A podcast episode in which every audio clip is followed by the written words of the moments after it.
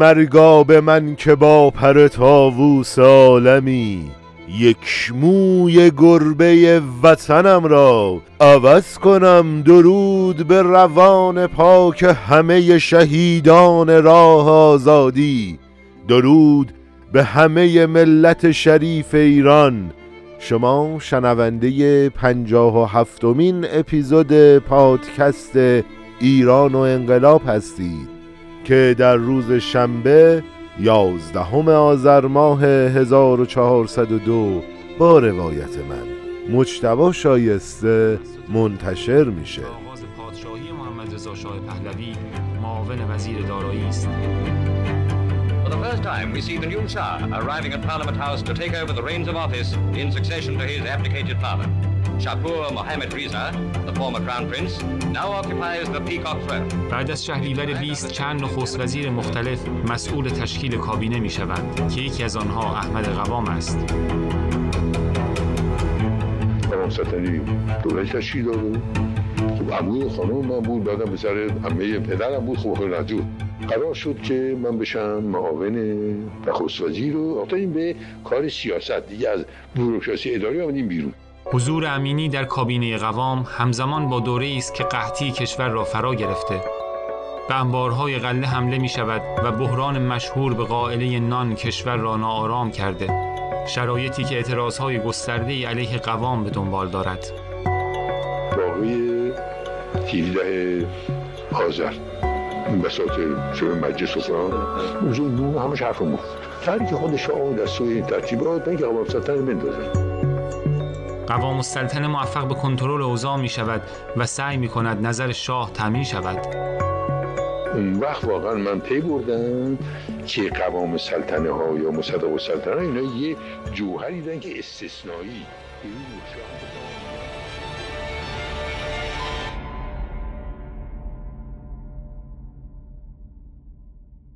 خب ما توی اپیزود قبل اومدیم در رابطه با داستانهای فرما فرما قوام و فراکسیون عدالت و اتفاقات و آشوبهای خیابانی و تظاهرات 17 آذر صحبت کردیم و داستان را هم تا جایی جلو بردیم که قوام مجبور به استعفا شد. اما توی این اپیزود قراره که ما داستان نخست وزیری مجدد سهیلی کارایی که انجام میده و اختلافاتش با شاه رو به همراه داستان انتخابات مجلس چهاردهم رو برای شما روایت کنیم و به عصر پارتی بازی برسیم. کتاب میگه بعد از برکناری قوام فراکسیون های عدالت و میهن برای برگردوندن سهیلی با فراکسیون اتحاد ملی متحد میشن و یه ائتلافی رو تشکیل میدن که سهیلی هم بعد از کسب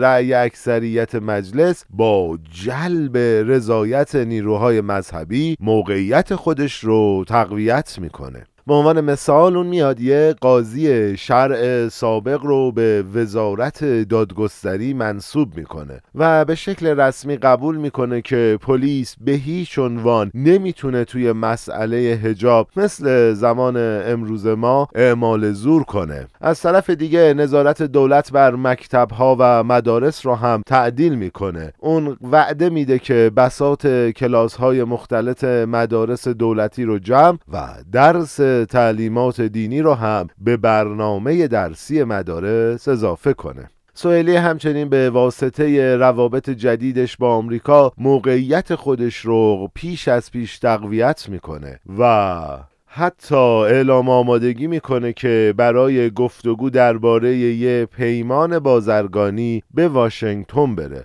و به شکل مخفیانه امتیاز بهره برداری از منابع نفتی بیشتر نواحی جنوب غربی ایران رو هم به شرکت استاندارد وکیوم پیشنهاد و البته میاد برای جریمه محتکران مواد غذایی مهار قیمتها و توزیع و واردات کالاهای غیر غذایی به میلسپو قدرت اختیار بیشتری میده. سهیلی همزمان با این اقداماتش برای اینکه بولاد رو رو مطمئن کنه که سیاست دوستیش با آمریکا آسیبی به منافع انگلیس وارد نمی‌کنه مذاکره در رابطه با یک امتیاز نفتی با شرکت بریتیش رویال داتشل رو به طور مخفیانه و پنهانی مطرح می‌کنه. طبق گفته کتاب اگرچه طی سالهای بعد جنگ سرد همه رقابت‌های بین المللی رو تحت شعاع خودش قرار داده بود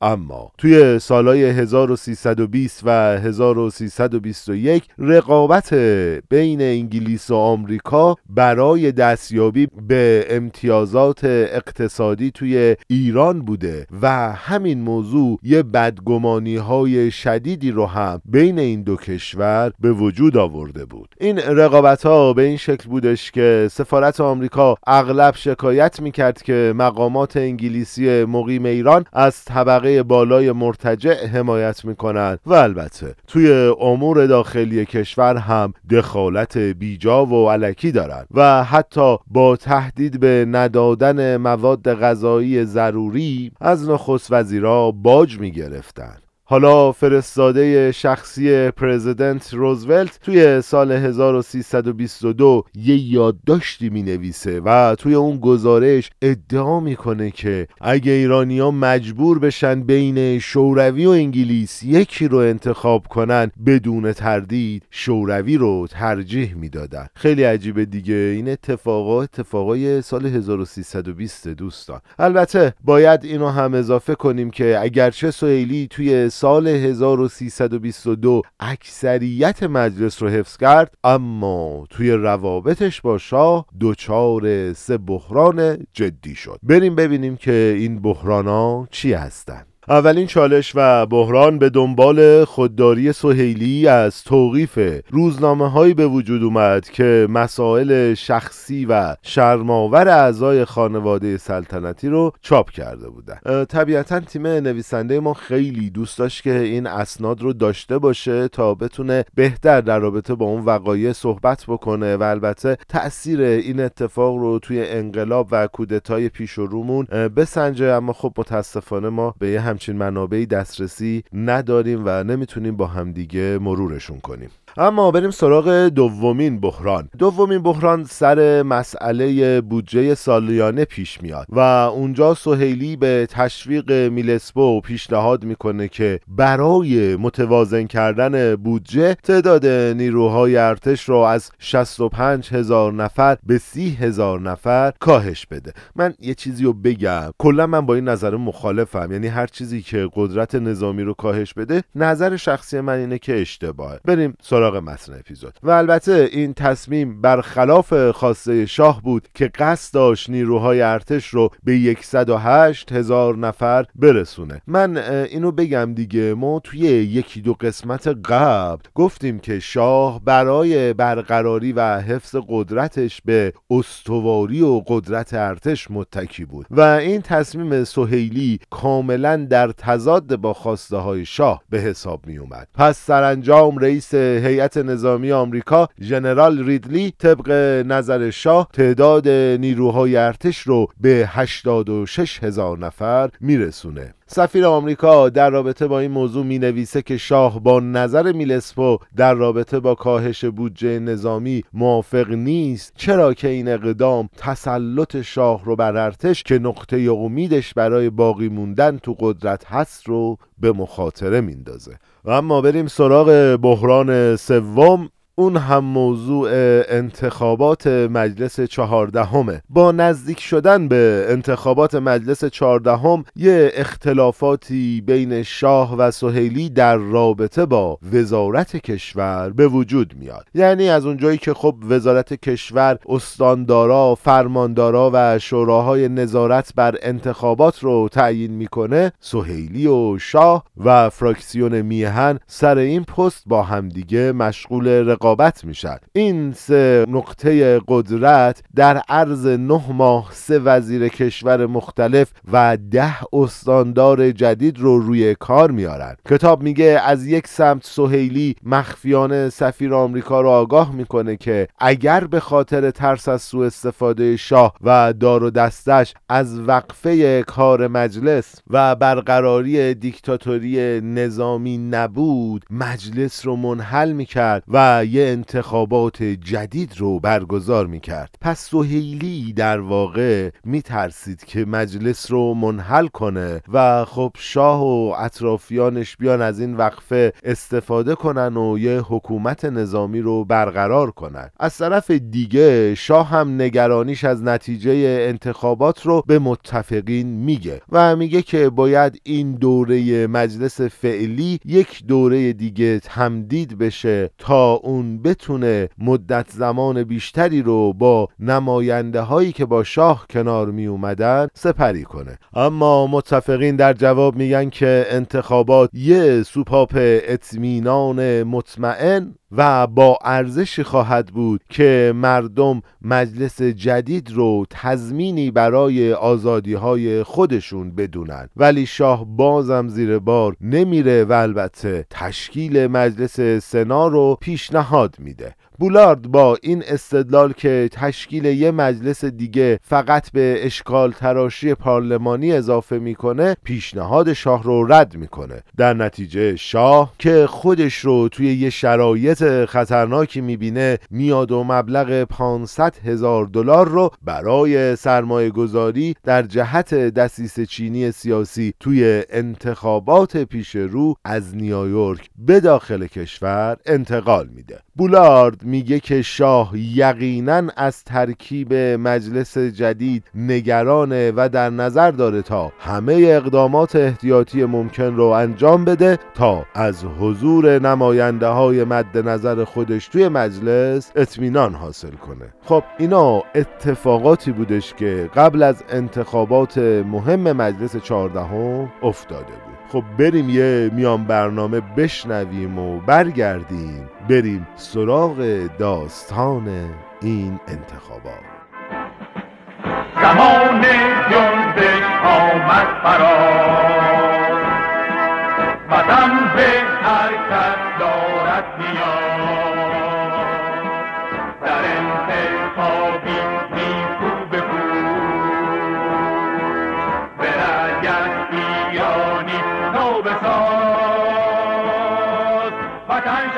رأی من به رأی تو سرفراز وطن شود به رأی من به رأی تو سرفراز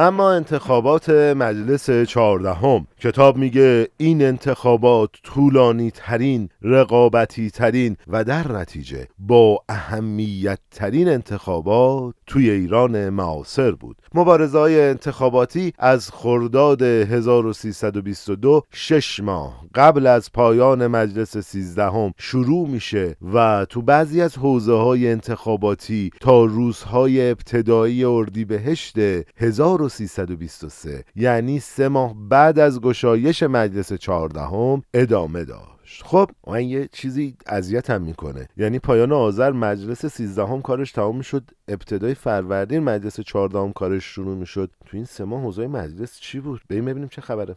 توی این انتخابات بیشتر از 800 نامزد انتخاباتی بر سر 136 کرسی موجود با همدیگه رقابت می‌کردن علاوه بر این نتیجه انتخابات رو نه دولت بلکه از یک سمت نیروهای اجتماعی و از سمت دیگه گروه های سازمان یافته به ویژه احزاب سیاسی فراکسیون های پارلمانی و طرفدارای خارجی اونها در بروکراسی دولتی تعیین می‌کردند. دیگه اون روزایی که شاه می‌تونست نماینده های وفادار و افراد برگزیده خودش رو به مجلس برگردونه گذشته و حالا کشور به واسطه برگزاری یه انتخابات مهیج و بسیار پیچیده بین نامزدهای رقیب یه جون تازه گرفته. مخصوصا حضور نامزدهایی که تمایلات و خواسته های متفاوتی داشتند و از نظرگاه های مختلفی پشتیبانی می کردن و البته وابسته به نیروهای اجتماعی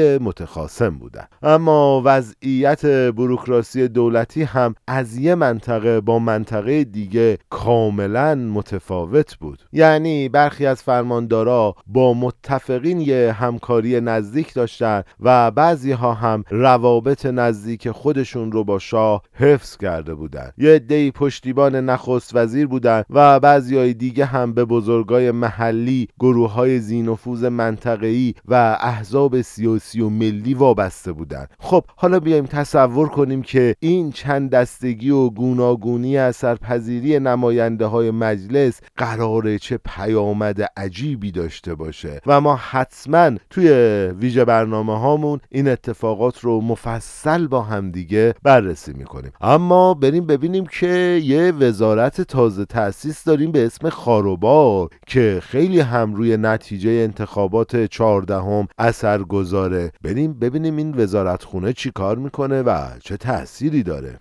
خب داستان از اینجایی شروع میشه که هیچ کس نمی‌تونست بدون کارت جیره بندی خودش توی انتخابات شرکت کنه. پس نخست وزیر و وزرای کشور و البته وزیر خاروبار در انتخابات تهران و مازندران یعنی دو استان مهمی که هم خارج از محدوده حکومت نظامیه و هم خارج از اشغال نیروهای متفقینه بیشترین نفوذ رو اعمال می‌کردن. طبیعتا شاه هم توی حوزه های نفوذ زیادی داشت که حکومت نظامی برقرار بود. به ویژه توی مناطقی مثل اصفهان، فارس، کرمان و کردستان. متفقین هم طبیعتا توی نواحی که تحت اشغال خودشون بود دست بالا رو داشتن. خب یه خود این قضیه رو ساده ترش کنیم. ببینیم ما الان باید ببینیم که چه قدرت هایی توی مجلس چهاردهم می‌تونستن نفوذ داشته باشن. اینها سه بخش تقسیم میشن. بخش اول وزیر کشور و البته احتمالا نخست وزیر و وزیر خاروبار هست که اونها توی تهران و مازندران می‌تونستن تاثیر زیادی داشته باشن. چرا؟ چون توی تهران و مازندران حکومت نظامی برقرار نبود و این دوتا منطقه تحت اشغال نیروهای متفق هم نبودن. پس توی این دوتا استان ما باید بدونیم که این ستا وزیر می‌تونستن نماینده های مورد اطمینان خودشون رو به مجلس بیارن. اما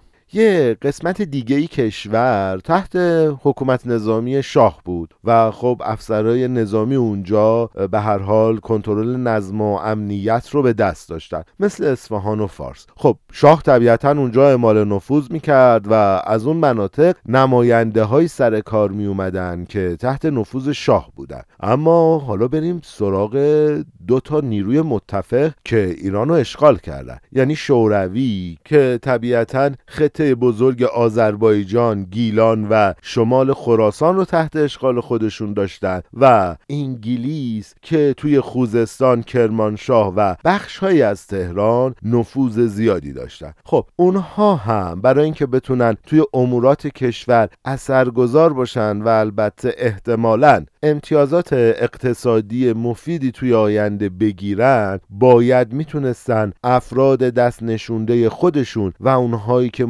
تاییدشون بودند رو به مجلس بفرستن تا بتونن تأثیری توی کشور داشته باشن. البته با همه این تلاش هایی که همه داشتن انجام می‌دادن آبراهامیان میگه که هیچ کدوم از این نیروها نتونستن انتخابات رو به انحصار خودشون در بیارن. چون کنترل دقیقی روی آراء مردم نداشتن و احتمالا فقط می‌تونستن که نتایج آرا رو دستکاری کنن. خب البته همون هم کافیه دیگه. ما می‌بینیم دیگه. دستکاری نتایج خیلی مهمتر از دست بردن توی خود انتخاباته. یعنی مثلا میشه سی درصد مردم بیشتر تو انتخابات شرکت نکنن اما دولت توی شمارش آرا بگه 70 درصد مردم شرکت کردن. و این دستکاری خیلی راحت می‌تونه انجام بگیره و یه گروه هم صاحب قدرت کنه. خب بگذاریم بریم سراغ ادامه اپیزود. نکته که وجود داره نیروهای متفق نمی‌تونستن توی نتیجه انتخابات اعمال نفوذ کنند پس همیشه باید به نامزدهایی که تا اون موقع پیروان زیادی توی مناطق خودشون داشتن کمک کنن. تا با این کمکی که کردن اونا رو مدیون خودشون کنن و البته بتونن یه نفوذی روی اونا داشته باشن. در هر صورت توی شروع انتخابات سفارت انگلیس به کنسولهای خودش توی مناطق مختلف گوش زد می‌کنه که بهترین عناصر رو تقویت کنن. اما نتیجه انتخابات نشون می‌داد که افراد اندکی بودن که کرسی های خودشون رو صرفا به مداخله خارجی ها مدیون باشند و وزارت خارجه انگلیس توی پایان انتخابات خاطر نشان کرده بود که شگفت آور است که برخلاف پیش بینی ها و پیشگویی های کاساندرایی آمریکایی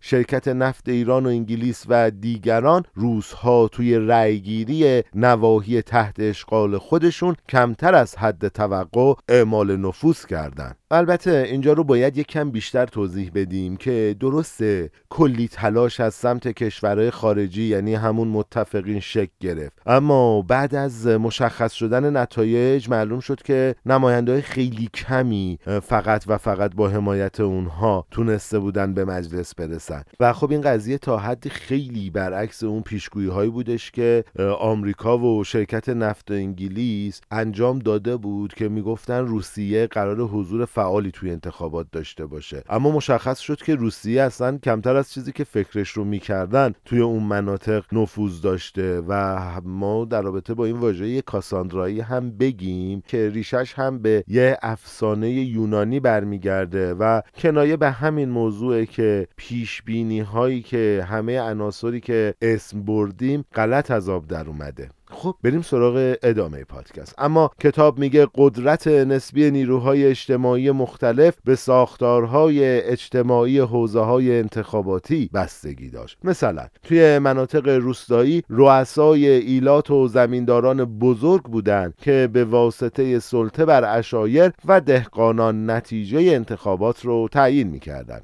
همونطوری که کنسول انگلستان توی تبریز درست پیش بینی کرده بود که زمیندارا مطمئن بودن که علا رقم رادیکالیسم توی شهرها اکثر روستایی ها توی انتخابات از اونا پیروی می‌کنن. توی شهرهای کوچیک هم رهبرهای مذهبی و تجار ثروتمند برای بسیج طبقه متوسط سنتی به اصناف بازار و مساجد محلی متوسل شده بودند و از سمت دیگه توی بیشتر شهرهای مدرن رهبران مذهبی مذهبی و تجار ثروتمند احزاب سیاسی خاص خودشون رو تشکیل داده بودند تا بتونن در مقابل روشنفکرای رادیکالی که تشکیلات حرفه‌ای روزنامه های انقلابی و مهمتر از همه احزاب سیاسی داشتن ایستادگی و مقابله کنن. من یه نکته رو بگم خیلی جالبه. اینجا داره اینو میگه که با اینکه یه عده احزاب سیاسی رو تشکیل داده بودن توی مناطق مختلف اما نتونسته بودن تأثیر بذارن روی مردم و حالا می‌بینیم که رهبرای مذهبی و تجار ثروتمند تونسته بودن که در مقابل روشنفکرای رادیکالی پیروز بشن. این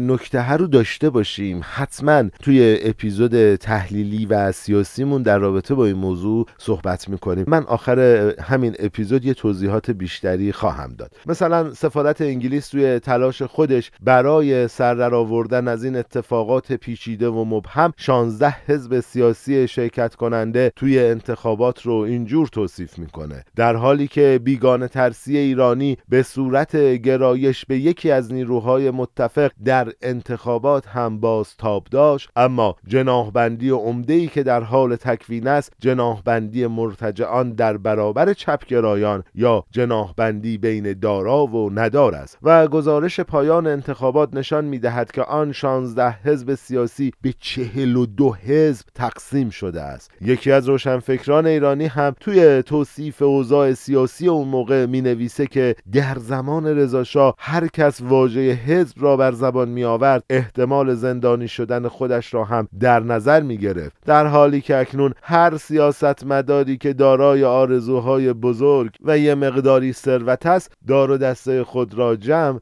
و تشکیل یک حزب سیاسی جدید را به جهانیان اعلام می کند به نظر این روشنفکر باید این سالها رو عصر پارتی بازی بنامیم.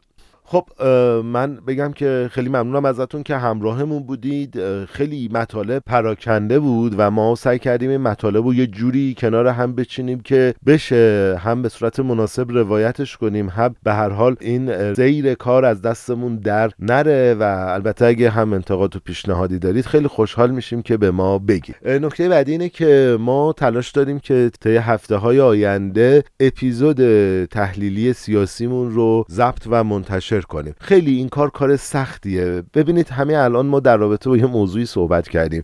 داریم در رابطه با جامعه ای از ایران صحبت می‌کنیم که بعد از پایان دوران استبداد رضاشاه به یه دورانی رسیده که هی دوست داره حزب تشکیل بده. و فکر می‌کنه با تشکیل حزب می‌تونه مثلا به چه اتفاق مهمی دست پیدا کنه. اما داریم می‌بینیم که حالا یه روشن فکر میاد میگه اون دوران دوران پارتی بازی هستش. حالا این مفهوم قطعا تو اپیزود بعدی مطرح مطرح می‌کنیم صحبت می‌کنیم تو اون اپیزود تحلیلی سیاسیمون صحبت می‌کنیم. امیدوارم که بتونیم در رابطه با همین موضوع با یک جامعه شناس هم توی استودیو خودمون صحبت بکنیم و این موضوع رو با همدیگه بررسی کنیم تا ببینیم ایران چه شرایطی رو توی اون دوران داشته پشت سر میگذاشته و البته این همه این اتفاقا کنار هم طبیعتا کودتای پیش رومون رو به وجود میاره و در نهایت ما رو به انقلاب 57 میرسونه. جامعه وقتی که خسته میشه از امتحان کردن راه های مختلف احتمالا تن به آشوب و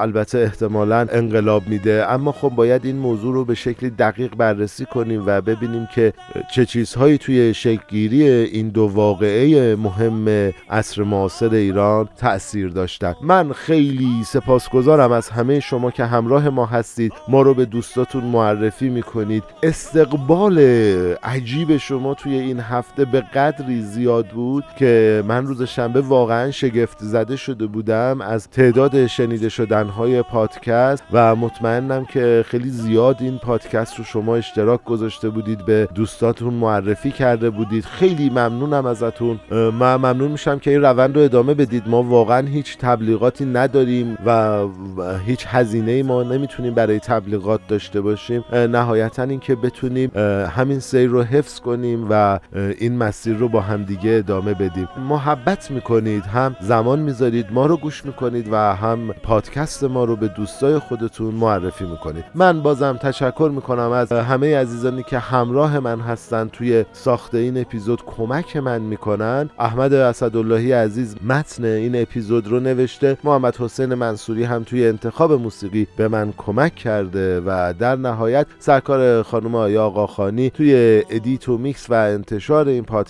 همراه من بوده و می‌دونید دیگه ما پادکست ایران و انقلاب رو تولید و منتشر می‌کنیم. برای عزت سربلندی و اقتدار میهنم ایران.